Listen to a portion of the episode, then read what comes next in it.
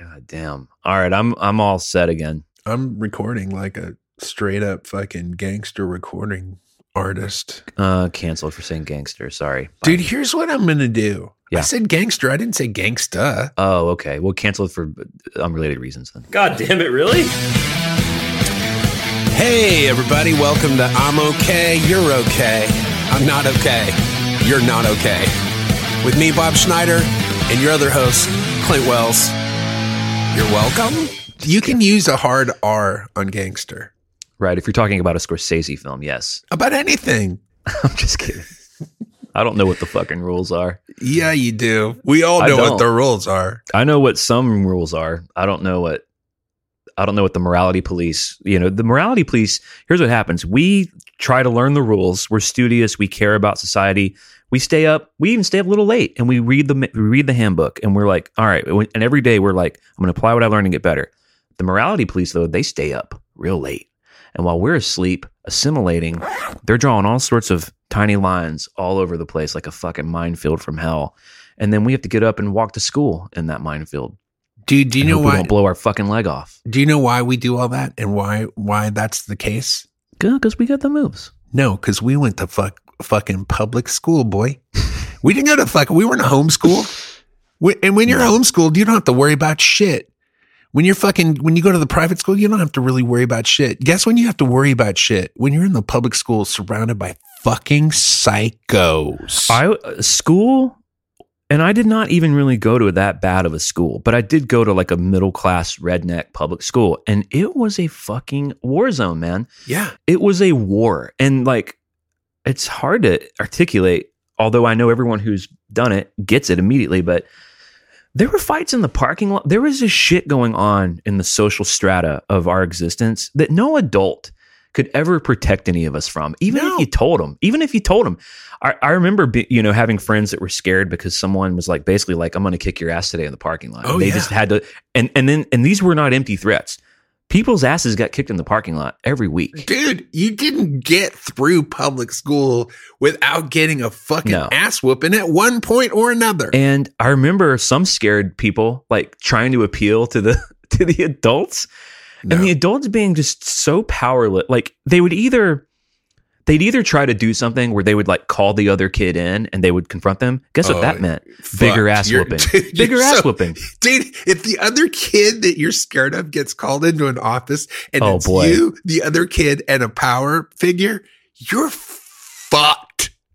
Dude, you're It- fucked as long as that guy, as long as, bef- until the time that that guy goes to jail, and he will go to jail. Eventually, Oh, as an adult, he will go to jail and spend time in jail. But until then, you're fucked. I actually just found it. so I I got through it without getting into like an act. Well, no, I did get into a couple actual fights, but the scariest thing ever was there was like a pretty popular athletic type kid, but who was real crazy. He was like on the fringes of that group. He got real upset at me about something. It's probably involving a girl or something. And he like did the thing where he like got in my face like in, in like this big gathering area before like in front of my whole class, made a big scene and told me he was going to beat me up. After, like I just had to think all day about how this guy's going to beat me up later. He ended up not doing that. I, I, who knows? I probably left her. I, I don't know how it happened, but I didn't. That didn't happen. But I remember after he, we used to call it getting punked out. So after he punked me out like a little bitch, and which by the way, this dude was huge and like it wasn't like I was being a coward. Like this guy just would have killed me. It was just it was it made no sense for me to try to fight him.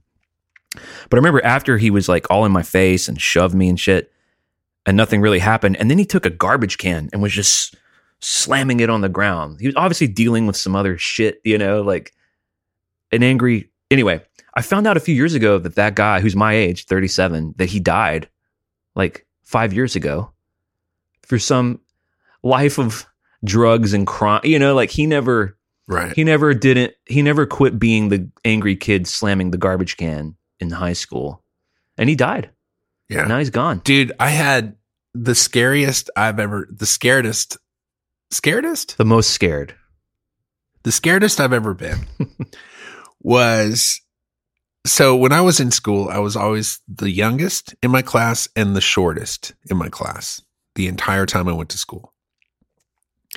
So, and I was smart Alec I was I was a bit of a smart aleck. I was a bit of a pest. I was a bit of a jokester, but I also would not fight. I refused to fight. I was 100% flight, 0% fight. You know the fight or flight? Mhm. 100% flight. Mhm. So my strategy was make friends with the toughest guy in school. And then I'll just hang out with him and then that'll kind of protect me from these other fucking monsters that I went to school with because I went to a fucking rough ass military high school. So I did that. And then the problem with hanging out with a werewolf is every once in a while, the werewolf, Bite you. he'll look at you and go, hmm. I'm hungry. He'll lick his lips and go, hmm. I wonder what that tastes like. So, anyways, we're on a, we used to have these fucking long ass bus rides. It was a 45 minute ride to school and then a 45 minute ride back. These were German buses. This is in Germany where they didn't have any American high schools. And when I say military high school, I mean the children of the dudes that join the military. And I'm not talking about the officers. I'm talking about people that become soldiers because they have no other prospects or they're going to go to jail. Then they get in the army or the air force and they spend their entire lives there. Meanwhile, they're banging out kids and then they're putting them into school. And guess who I'm going to school with? Those kids. So, anyways, they're brutes, monsters, whatever, dummies. so, me, so now I've become friends with this guy. And this guy, let me just tell you a little bit ab- about this guy. I won't say his name, but he first day of school when he got there, he was he wasn't he wasn't a very tall guy. He was kind of small, skinny, but he was just this fighter guy. And the first day, I think when he was in 11th grade, I knew him when he was in 12th. When he was in 11th or 10th grade, he he was like, "Who are the toughest guys in school?" And the toughest two dudes in school were was this big Samoan guy and this other guy. They were both football players. They were both giants. They were like six foot three, you know, 250 pounds, giant beasts. The first day he was in school, he found them in the hall and kicked both their ass. And he's like five, eight, maybe, this kid. Just to kind of go, there's a new fucking sheriff in town. So, anyways, that was the guy that I made friends with. Uh, so one day we're on this fucking bus ride home and he's sitting with his girlfriend. They get into a fight. She starts crying. He gets out of the seat, goes to another part of the bus. I go up to kind of comfort her because I'm like this guy's best friend. And she's like, Oh, he did this, blah, blah, blah. I'm like, Don't worry. He'll get over it. Everything's fine. Anyways, he sees that, stands up in front of the entire bus, doing that thing that, that you're, that happened to you where you mm-hmm. get punked out. And he goes, Hey, when we get to where we're going, I'm going to kick your ass. Now, when he said that to me, there wasn't like a oh I hope he doesn't do it or I hope he's bluffing or I hope uh, hope he doesn't mean it. No, you you knew. One hundred percent when the bus stopped, Yeah. he was gonna matter of factly, just like I say, I'm gonna write a song this week. You know I'm gonna write a song. You're not like, oh, I wonder if Bob's gonna write a song this week. Yeah. You know I'm gonna write a song. Yeah. That's a fact. It's what you do. So I know that when the bus stops, he- we're going to get off the bus and he's going to beat me and he's going to probably knock out my teeth. So I'm, now I've got no teeth. Here's what he wasn't going to do. Think about it and mull it over and come to a different conclusion. He didn't say it. He didn't like, he didn't do the thing where he's like, Hey man, I'm real upset. I'm going to fuck you up, man. No, it was, Hey, I'm going to kick your ass when the bus stops. and um, dude, all, all the blood left my body because I know this guy. I know how much of a psycho he is. And I'm just like, oh my God. And then all of a sudden she stopped crying and now she's comforting me because she Yeah. knows that I'm fucked. And then luckily I had some other guys who were also big, brute fighter guys who were wrestlers who were friends of this friend of mine. And they're like, hey, and they looked at they looked at me and they were like, "Oh my god, this guy's you know because I'm not a fighter." And they're like, "Hey man, we'll we'll try to we'll try to hold him back or something," which they weren't going to be able to do because he would have kicked their ass too if he if they would have tried to stop him from kicking my ass. He would have kicked everybody's ass. He was just a psycho, like John Wick kind of psycho. So, like, literally, I had 30 minutes before the bus ride ended. And the whole time, I'm just like, well, this is it. This is where I lose my teeth. This is where I'm disfigured for the rest of my life.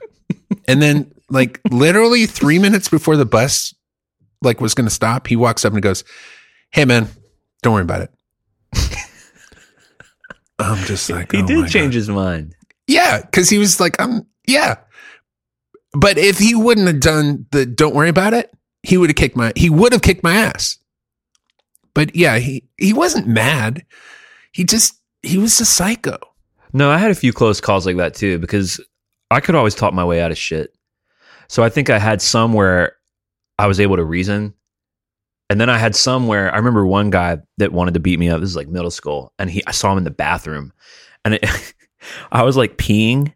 And but there were mirrors like every I could see in a mirror him washing his hands and he was looking at me in the mirror. And he was I think I said something like, Come on, man. Come on, dude. And he was just washing his hands. He was like, It's happening. And he's just calmly and he's looking at me and he's like, It's Ugh. definitely happening. Ugh. Not now. He was like, Not now, but it's happening. And I'm Oh. peeing going, Come on, man. Good God. Is this who we you know, like whatever, you know. But That feeling, knows, dude, dude? That feel that that dread. Yeah, it's a dread, and and the, the other feeling too is like no adult can help. what you think when you're a kid is like adults are different kinds of people who are smarter and understand. But now that we are those guys, we can't help. There's no one's no one's smarter. No one understands. Least of all, adults. Adults don't know shit. Adults are scared little babies. Well, I learned the rule. I think I learned the rules in third grade, which the rules were you can't, you don't tell the teacher. If you tell the teacher, you're, You're fucked, forever. Cause then you're And a narc. Yeah. But and they can't help you. Like it's even more than that. They can't help you. Really. Well, it just makes everything worse. yeah. Right.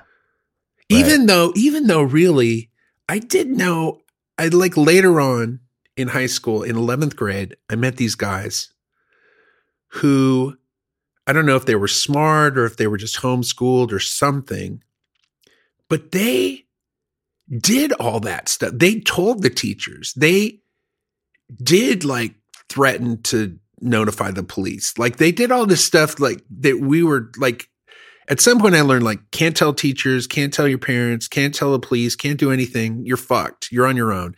And these guys were like, you know, reporting people to the counselors, report and they were like, Hey, you can beat me up, but I'm going to file a report against you with the police department. And it worked. Nobody fucked with these guys. Yeah, but you police can't do anything to kids. Like what you have to hope is that their parents care enough to I know, really but they make I'm telling you you, dude, they they when I was in 11th grade, I went to a uh I went to it wasn't a boarding school, but I stayed in a dorm cuz Mhm. we didn't have a we didn't have a high school in when I when I was when I was in 11th grade. So I would have to take a bus for 3 hours on Monday morning, go to the school and then after school on Monday we would go to the dorm, stay in the dorm Monday, Tuesday, Wednesday, Thursday and then Friday after school we would take that 3-hour bus ride back home. But during the week you stayed in a dorm. And that dorm dude, it was like a prison. It was like a juvenile detention center. Like there were real serious rules. And when you were in there, dude, I had like a guy broke my nose one day because I, because he had stolen my pants and I, when they were in the laundry room, and then I got him back and I wore him to school. And then later that day, he came, you know, knocked on my door. Hey, man, you got those pants that you were wearing today? And I was like, yeah. And he goes, those are my pants. I'm like, here you go. They are your pants. I'm sorry. Yeah. I thought they were mine. I thought you had taken them two weeks ago when they were in the laundry room because they were these pleated custom pants that this guy had given me that you couldn't buy. They were like handmade. So I knew they were mine. They were corduroy with pleats. He's like, those are my pants. I'm like, of course they are. Here they are. Take them. And then as a parting present, broke my nose immediately without me even knowing it happened. I had a version of that where uh, when I was in ninth grade in my music class, I took my book of CDs, which had like maybe 500 CDs in it. And all I had in ninth grade were my goddamn CDs, dude. The, the, that was a treasure to me. And this guy stole my CDs. And for like two days, I just couldn't find them. And I was like, maybe I left them in the classroom. And I'm asking the teacher, did someone turn these in? And for two glorious days, I thought maybe there's just a legitimate mix up and I can get these back. And I remember after two days, I'm like looking around and this dude, he's just like leaning back, little king of the earth. And he's like, they called me Wells. It was it was a thing in my high school. Everyone called you by your last name. Oh, yeah. Sort of. He's like, Wells, what are you looking for? And I was like, "Ah, it's a Case Logic CD. It's real big, hard to miss. 500 CDs in it. He's like, oh yeah, I stole that. And uh, he's like, it's in my house. I stole those. I stole those two days ago. And it's just there's just nothing you could do. No. It's just over. Yeah. I mean, I, I think I even tried to plead with him. I was like, "Can you give them back? Do you really want my CDs?" Because it was filled with all this crazy like Pearl Jam bootlegs and shit, and Dave Matt, just a bunch of shit. And he's like, "I threw away." He goes, "I threw away all the ones I didn't like, and no, I'm not giving them back. They're mine." And it was just a total like, "Welcome to life, baby." Oh yeah. And it was in front of the whole class. It was just, I mean, even my friends were making fun of me at lunch that day. They were like, dude, they were like, I get it. You, there's nothing you can do, but man, that was rough. Really glad it wasn't me. Remember that? Or even your friends in school would be like, ooh, you look like a bitch today, dude. That was rough. I don't even know if I had friends in school to tell you the truth. I no, that's not true. I did. Those guys who would narc on people were my friends. And after I broke my nose, I had to go to the counselor because I had to go to the hospital. And they're like, "What happened?" I'm like, "Mm, "Slipped, hit my nose on the sink." And then somebody else told the counselor what had happened because I guess this guy went and bragged about it. And then somebody and then so now we're in front of the counselor and with this super dangerous guy and they're like okay we're going to suspend both you guys they had to suspend both of us because if they would have just suspended him it would have been bad there would have been like retaliation or something i don't know it was stupid. all of it was fucked up Here's a question. I mean, we got an email this week. You can write in bob and clint at gmail.com. And we talked about this on the show, but we got a, an email from a guy named Jed who says, I'm interested in how your lyrics come to you when you write. You both periodically use long forms of sentences and phrases similar to what uh, he's talking about at the inauguration. Amanda Gorman like read a poem. He says, talk about how your lyrics come to you and when and how you break pattern with more traditional rhyming structures. And also, if you have any thoughts about the relationship of good lyric writing to good poetry. And the question is, how does all this turn the stew of our lives, which contain real horror movie scenes, how do you turn that into your work? It doesn't for me. It doesn't come out like, oh, this is a song about high school when a guy banged a trash can. It comes out in ways that I don't think would be obvious that it's rooted in stories like that. It's just general survival and horror. I have some theories. So a lot of people talk about songwriting as like, oh, it comes out of the ether. I don't know where it comes from. But where it comes from is it comes from everything that you've ever seen, done, heard, thought of, whatever. Right, the sum of your experience. Right. And and that all gets sucked into your brain. Now, there's lots of things that you're picking up that you're not even consciously aware of, like sounds, things. So your brain's sucking up so much stuff. And if you're like a super sensitive person like I am or you are, you're you're just you're just inundated with all this information. Now consciously you're only aware of a very small part part of that. And your conscious brain can only access a certain amount of information, but all of it's there and it's all in your subconscious. And so what you do is you just start writing as as you're writing stuff comes out of you and you're like I don't know where this stuff comes from, but it's like this giant computer in your brain is putting stuff together and just like printing it out like on this ticker tape as you're writing. And then every once in a while you look you look down, you're like, oh wow, that's cool. And then you just get this stuff. But it's not like I don't consciously think, oh, I'm gonna write this great lyric or I'm gonna come up with this idea. You, I'm just making myself write stuff and then it's coming out. And then as it's coming out, you're you you know, you're like, oh, that's cool. Or as you start singing it, you know, to the to the music, at some point you're like, oh, that's what it is. That's what the song is. That's what Mhm. that's what I'm writing about.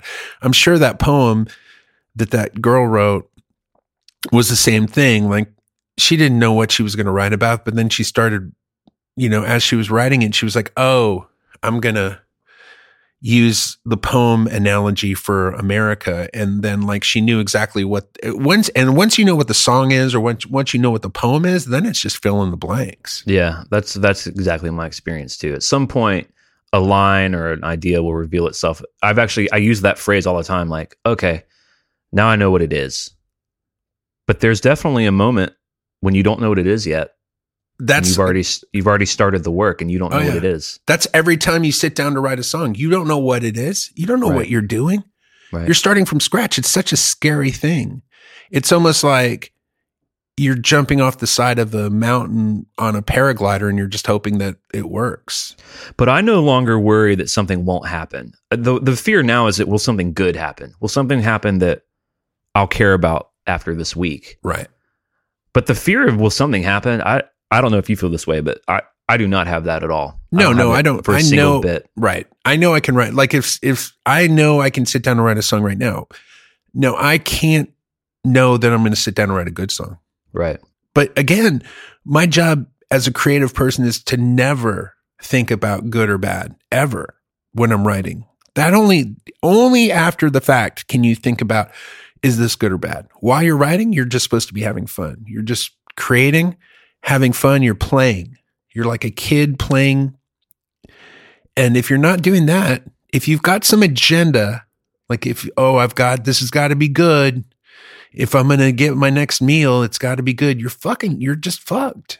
There's you can't create that way. Well, that's why I think, you know, in the song game that we have, I do think that your motivation, why you want to be in the game matters.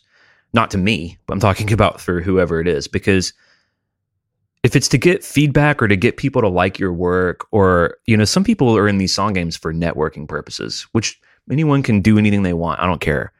But I do think if your reason isn't to do kind of do what you're saying, to have fun, to challenge yourself, to grow for yourself.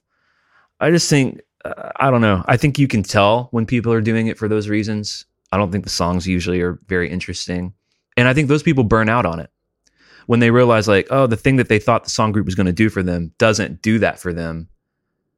You know what I mean? I, I think they they end Yeah. up burning out because they don't have to do it. Like I'm going to do it regardless Yeah. having a having a group of people to be in it with is real helpful but i'm going to do it no matter what There's two types of songs I like.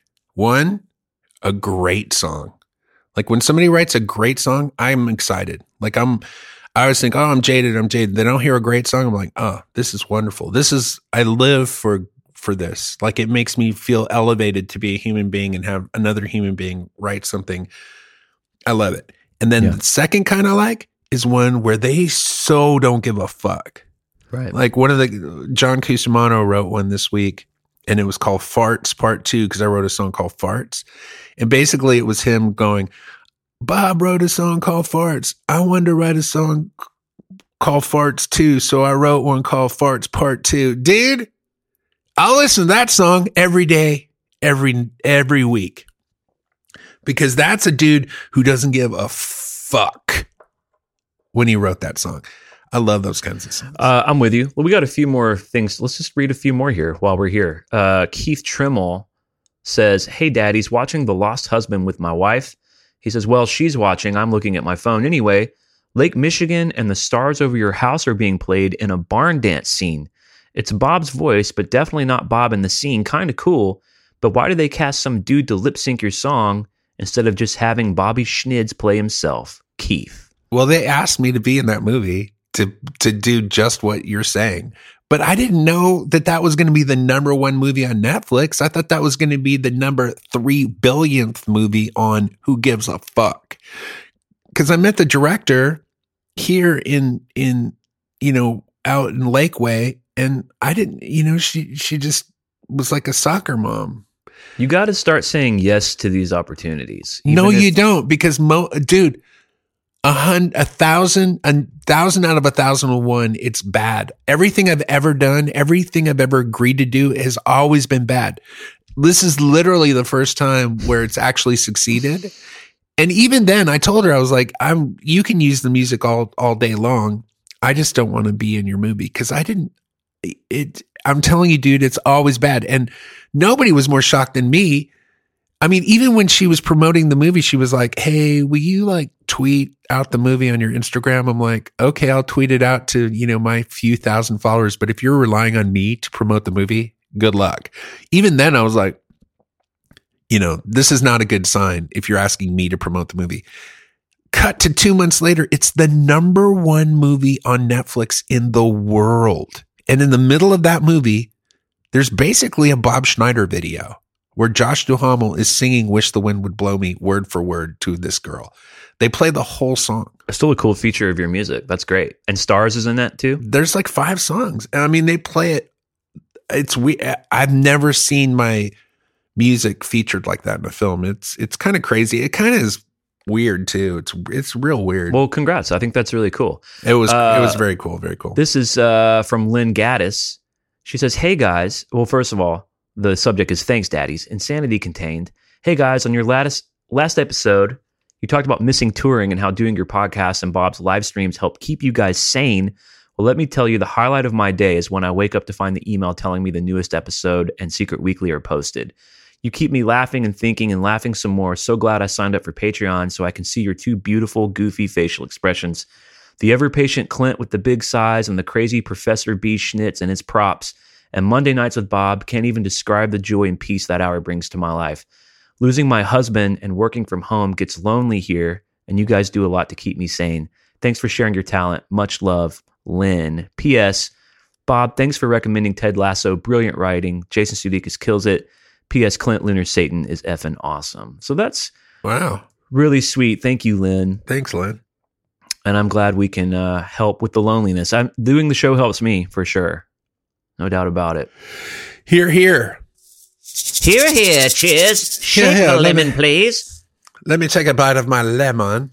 Oh, it's not a Shake the lemon, lemon. it's a shaker. We shake the lemon for all the lost souls. My first, it wasn't my first band, but my second band in high school was called Bitter Lemon. And it was me and this drummer friend of mine, Jeff Linderman. And he just sent me this uh, lemon shaker recently. Hmm. After 30 mm-hmm. years. Very sweet of him. What's your first band? What was that called? The Warriors. The Warriors and then Bitter Lemon. I, I have a history of just one bad name after another. Ugly Americans is a great band name. Oh, I hated that name. That's a great band name. No, not not as far as I'm concerned. I I I can't say I it's weird. Similar to my hair, similar to the clothes that I've worn, I've just never looking back, I, I can't say. The only I did like Brainiac. I like that name. And I like Joe Rockhead. I like both those names for bands. But every other band name has been pretty bad. Joe Rockhead's pretty good. I like What are the other Texas? Texas Bluegrass Massacre is pretty good. Yeah, you're naming like all your bands now. What else? Well, the bad ones were the Scabs, Ugly Americans, the Spanks, uh, the Warriors, Bitter Lemon. Uh, all those are pretty bad names for The bands. Spanks. Oh, that's pretty good. Most band names are really bad. It's hard to get a good band name. Dude, you get a good band name and it will carry you so far. The War What's Against band name? Drugs, best That's band pretty good. of all time. Yeah, that's pretty good. Uh, they will know us by the Trail of the Dead. I mean, Uh, that that name itself carried that band for years. I've never heard a single song. Well, they're maybe a little bit before your time, and also maybe a little more regional. But it, we, it's weird with band names. I mean, they kind of like they're like people's names that you just eventually they meld into whatever the music is, and so you have a, a, a band name that's really bad, like the Beatles. But then they Yeah. put all that music out, and then you just think when you think of the Beatles, you don't even think, oh, that's not a bad band name, even though Beatles, it's yeah. horrible The Beatles is horrible. but uh you know now you just you don't even think of the name Dude, there's nothing worse than when you call something like the Dave Matthews Band, like the person's name band. That's Now- the worst. now but when when when that band first came out there weren't any bands that were called that like that, that was a fresh name when Like Pat out. Travers Band, Steve Miller Band.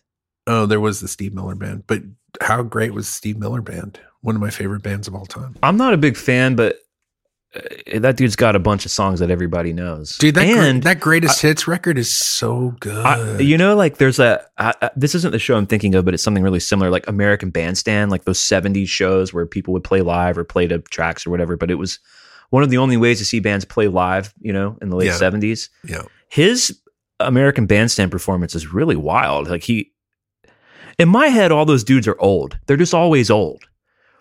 but when you see them when they were in their prime, like early 20s maybe, and just raw, it, it changes you. Like seeing, you know, seeing young, kind of coked out Elton John. Because in my head, he's always been kind of a chubby British Yeah. knighted gentleman.